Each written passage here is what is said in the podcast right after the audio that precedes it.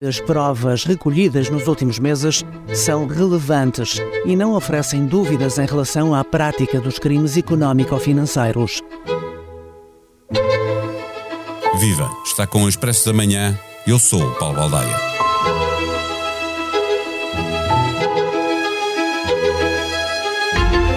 A corrupção imobiliária de âmbito autárquico costuma ser uma coisa simples. Há um corruptor, normalmente um construtor civil ou um promotor imobiliário, que quer o que sabe não ser possível pela via legal e paga alguém que se deixa corromper, normalmente um diretor de serviço ou mesmo o presidente da autarquia. Há histórias assim, simples, toma lá dá cá, e há histórias em que se puxa o fio e não há maneira de chegar ao fim do novelo. Parece que a Operação Vortex é das que davam um filme, mas ainda ninguém sabe como vai acabar. O Expresso noticiava na edição deste fim de semana que a Polícia Judiciária e o Ministério Público suspeitam que a teia de favores entre o poder autárquico e empresários da área de construção, no licenciamento de empreendimentos de luxo, na zona de Espinho, é ainda mais intrincada. Cheira-lhes que há mais políticos envolvidos e agora andam à procura do Caetano. Mas quem é o Caetano? De quem se fala em escutas feitas entre os arguídos? É só mais uma das muitas perguntas à espera de resposta numa operação que já tem preços preventivos, mas está longe de ficar concluída. Para descodificar o Vortex, conversamos com o Franco, o jornalista do Expresso, que acompanha este processo judicial.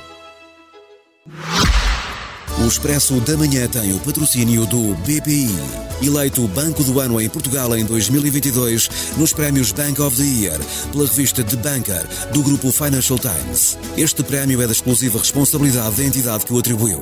Banco BPI SA, registado junto do Banco de Portugal sob o número 10.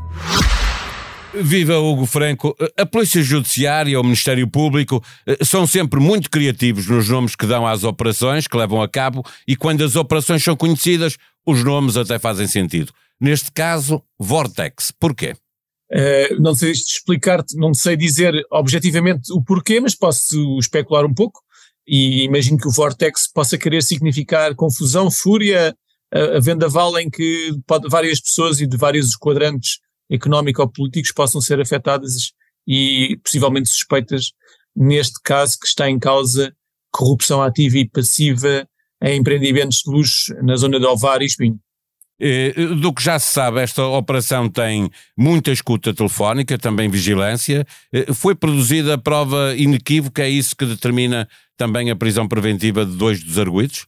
Creio que sim, creio que há prova inequívoca. Creio que para o Ministério Público pedir ao juiz de instrução do Porto para que os dois principais arguidos, neste caso o Miguel Reis, o ex-presidente da Câmara de Espinho, e o Francisco Pessegueiro, empresário do setor da construção civil, para eles ficarem em prisão preventiva por receio de destruição de provas e por continuidade da atividade criminosa, é porque existem de facto dados, indícios fortes contra eles e indícios de que eles poderiam de facto se não fosse, não ficassem eh, em, numa, numa prisão enquanto aguardam julgamento, havia, poderia haver suspeitas que eles viessem mesmo a destruir provas ou a influenciar testemunhas para uh, beneficiar em, em caso de interrogatórios a pessoas fora do, fora do caso, mas direto, direto ou indiretamente ligadas à autarquia.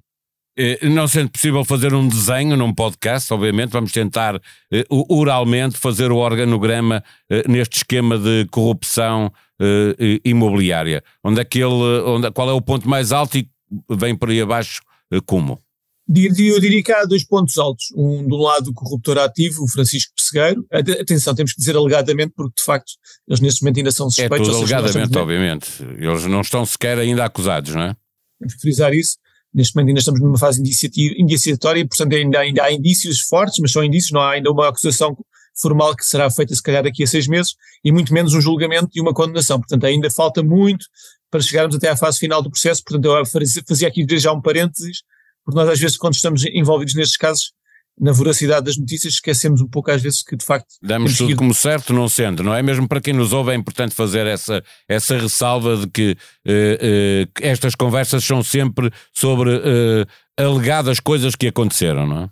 Isso mesmo, e muitas, ou, e muitas vezes quando entra, quando entra na fase de julgamento, as conversas, depois os advogados acabam por desconstruir, conseguem desconstruir muitas destas conversas, com ou sem razão, e depois a, a coisa acaba por morrer, e muitas vezes acontece isto. Portanto, às vezes estas pessoas ficam de facto marcadas logo, estas pessoas, as famílias, portanto vão ficar marcadas, estão marcadas, não há, não há volta a dar, e se calhar no futuro daqui 4 ou 5 anos, não, não sei se é este caso em concreto, mas poderá eventualmente serem ilibados e, portanto, tudo o que nós estamos agora aqui a falar e a, e a discutir. Está feita a ressalva, regressemos ao organograma para as pessoas perceberem bem, o que está em jogo. Fizeste portanto, bem. alegadamente o Francisco Pessegueiro é um construtor civil com dinheiro, influente, que está a crescer na, na zona de Ovar e na zona de Espinho e que basicamente uh, arranjava uh, intermediários para chegar até aos presidentes da Câmara de Espinho, os dois últimos presidentes de, de, da Câmara de Espinho, e para eles, dando-lhes dinheiro, luvas, para eles acelerarem construções deles, construções imobiliárias de luxo, hotéis, para acelerar os processos, para fechar os olhos a algumas infrações, até, e até mesmo para prejudicar os concorrentes, para atrasar as obras dos concorrentes, dos rivais, e para em benefício dos, das pessoas que foram que fizeram de corrupção. Portanto, há aqui dois, dois polos, que é o lado do corruptor ativo, do empresário, depois passa por eles intermediários e acaba no presidente da, da Câmara, o outro, o outro ponto, ponto, polo ativo também do outro lado, de que, recebe, que receberia alegadamente este dinheiro, seriam quantias no total que prefizeram à volta de 50 mil euros para cada presidente, dos dois últimos presidentes da Câmara de Espinho, o Pinto Moreira e o Miguel Reis, partidos diferentes, portanto, um primeiro do PSD e o segundo do PS, e que receberiam e terão recebido cerca de 50 mil euros cada para facilitarem o, os negócios imobiliários deste empresário Francisco Pessegueiro. Mas, no entretanto, havia mais gente a trabalhar, não é? Havia um, um agente imobiliário, há mais orgulho já, não é? Eh, e há alguns que não se sabe quem são. Eh, tu escrevias, aliás, no, no, na edição deste fim de semana, eh, que o Ministério Público admite que venham a existir mais políticos envolvidos neste, neste, nesta operação. É verdade, ah, os outros três arguídos há um arquiteto, um, também um funcionário da Câmara que já trabalha na Câmara de Espinha há muito tempo uh, e, portanto, tem uma grande influência e, portanto, eram também um intermediários e também quem receberia também algum dinheiro destes empresários e, e um promotor imobiliário também que, que, fazia de ponte entre o pessegueiro e os restantes arguídos. Depois, de facto, há suspeitas de que neste momento que a investigação está muito aberta, daí se calhar o Vortex, voltando ao início da tua primeira pergunta, e o Vortex pode significar eh, mais políticos locais, principalmente, mas não só, que possam vir a ser constituídos arguídos, consoante o, agora o curso da investigação, dos interrogatórios às testemunhas. Mas é, das, as minhas fontes contactadas dizem que está em aberto, sim, que é possível que mais políticos, também mais empresários e mais intermediários possam vir a ser constituídos arguídos. Nós, agora há poucas horas, escrevemos na edição de online do Expresso que existe também um nome que aparece lá que é um Caetano, não sei se é um nome fictício, se é um nome verdadeiro, um apelido verdadeiro, e portanto este Caetano serviria também de intermediário para pressionar uh, até funcionários da Agência Portuguesa do Ambiente para facilitarem, uh, para fazerem vista grossa possíveis irregularidades. Eh, não deixa de ser surpreendente que existam fugas de informação, dando conta uh, disso que estavas a falar, de que existem outros políticos envolvidos neste esquema, mas que não estão identificados, ou facilitadores identificados como o Caetano, de que estavas a falar, uh, mas que não se sabe verdadeiramente quem são. Ao dar este tipo de informação, pergunta, a investigação espera que, que existam coelhos a saltar da toca, é isso? Eu não querendo dizer, dizer obviamente, de onde é que vêm as, as informações, digamos que são fontes ligadas ao próximas do processo, portanto aqui fica, faço um bocadinho claro, de bluff, nem, claro. nem digo se é, do, se é de um lado ou do outro, mas que obviamente que há, existe sempre algum interesse estratégico de qualquer das partes de uma investigação quando, quando há uma divulgação, ou seja, não, nunca ninguém aqui ninguém é inocente, obviamente que se, quando as nossas fontes falam connosco, sabem que estão a falar com jornalistas, nós também respeitamos quando nos pedem o anonimato e portanto aqui pronto, é um, faz parte do jornalismo, é mesmo este, esta área muitas vezes temos que fazer este, estes zigzags e tentar, tentar obter a informação fidedigna. A, a, nossa função é informar o público, não é? Não, não é fazer parte do processo, portanto, simplesmente estás a informar com base na, nas informações que recebes. Uh, estava a fazer a leitura de, da importância que tem uh, esta informação estar agora a ser uh, conhecida. Deixa-me perguntar-te uma outra coisa. Este esquema terá começado, como estávamos a falar há pouco, na anterior gestão, PSD, mas passou quase diretamente para a atual gestão do Partido Socialista. podes mesmo tirar o quase, passou diretamente. Passou diretamente. Havia um bloco central de interesses estabelecidos ou foi preciso recomeçar com a mudança de cor política em espinho? Eh, há uma ideia de como é que isto tudo aconteceu? Sim, sim, sim. Alegadamente não terá havido qualquer, não, não houve qualquer obstáculo, não houve qualquer obstáculo em relação à mudança da cor política. Havia lá alegadamente uma pessoa na Câmara, o tal funcionário que é que é que é que, estava lá na anterior, já na anterior do eh, anterior mandato, e esse terá sido esse funcionário o facilitador entre uma uma Câmara PSD e outra PS, portanto continuando a mesma pessoa, uh, a mesma pessoa foi ter a mesma com os mesmos empresários e terá havido abertura por parte do novo presidente uh, para, para continuar estes negócios ilícitos, estas facilidades e esta corrupção que agora está, está, aqui, está aqui em jogo. Uh, última pergunta, estando tanta coisa ainda em aberto nesta investigação que está a decorrer, qual foi a razão, percebe-se qual foi a razão para avançar já com a constituição de arguídos e detenções, não estando ainda fechado outros envolvidos que possam vir a, a ser detectados também de uma forma mais concreta?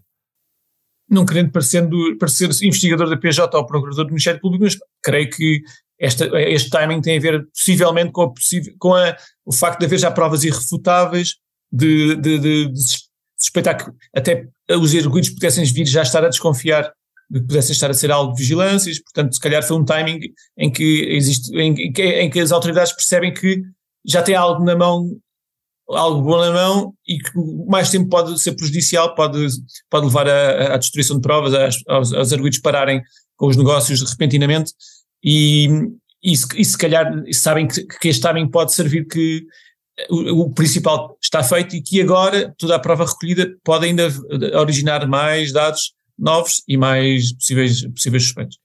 A atuação tinha algum amadorismo. Estou-me a lembrar de um, de um pequeno ponto que é importante aqui, eh, que é a filmagem pelo, no café, a passagem de envelopes com dinheiro, quando filmados pela própria, eh, pelas próprias máquinas de filmar do, do café, não é? Portanto, nem sequer tinham o cuidado de ver onde é que estavam, não é?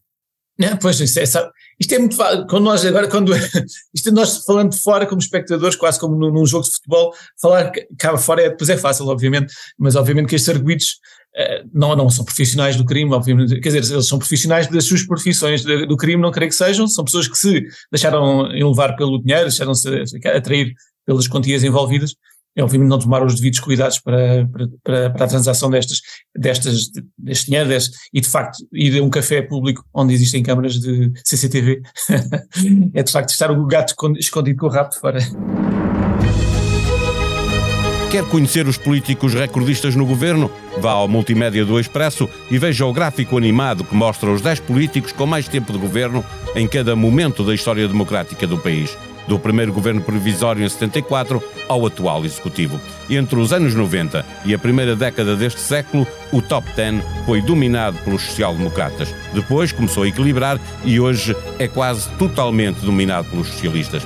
Saiba quem é o político que mais tempo exerceu funções governativas e ainda pode acumular mais uns anos até ao final da legislatura. O trabalho é de Sofia Miguel Rosa. Conheça Fernanda Almeida Pinheiro, a nova bastonária dos advogados, numa conversa com Rui Gustavo. Ela garante que nunca houve alguém como ela. É de esquerda, formou-se numa universidade privada e em pós-laboral, pretende acabar com as ilegalidades nas grandes sociedades de advogados. E sim, vai ganhar mais como bastonária do que ganhava como advogada. A sonoplastia deste episódio foi de João Martins. Voltamos amanhã. Até lá. Tenham um bom dia.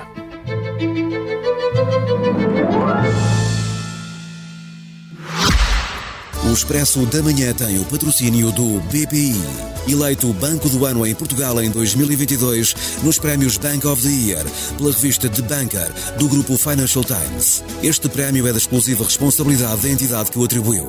Banco BPI SA, registado junto do Banco de Portugal sob o número 10.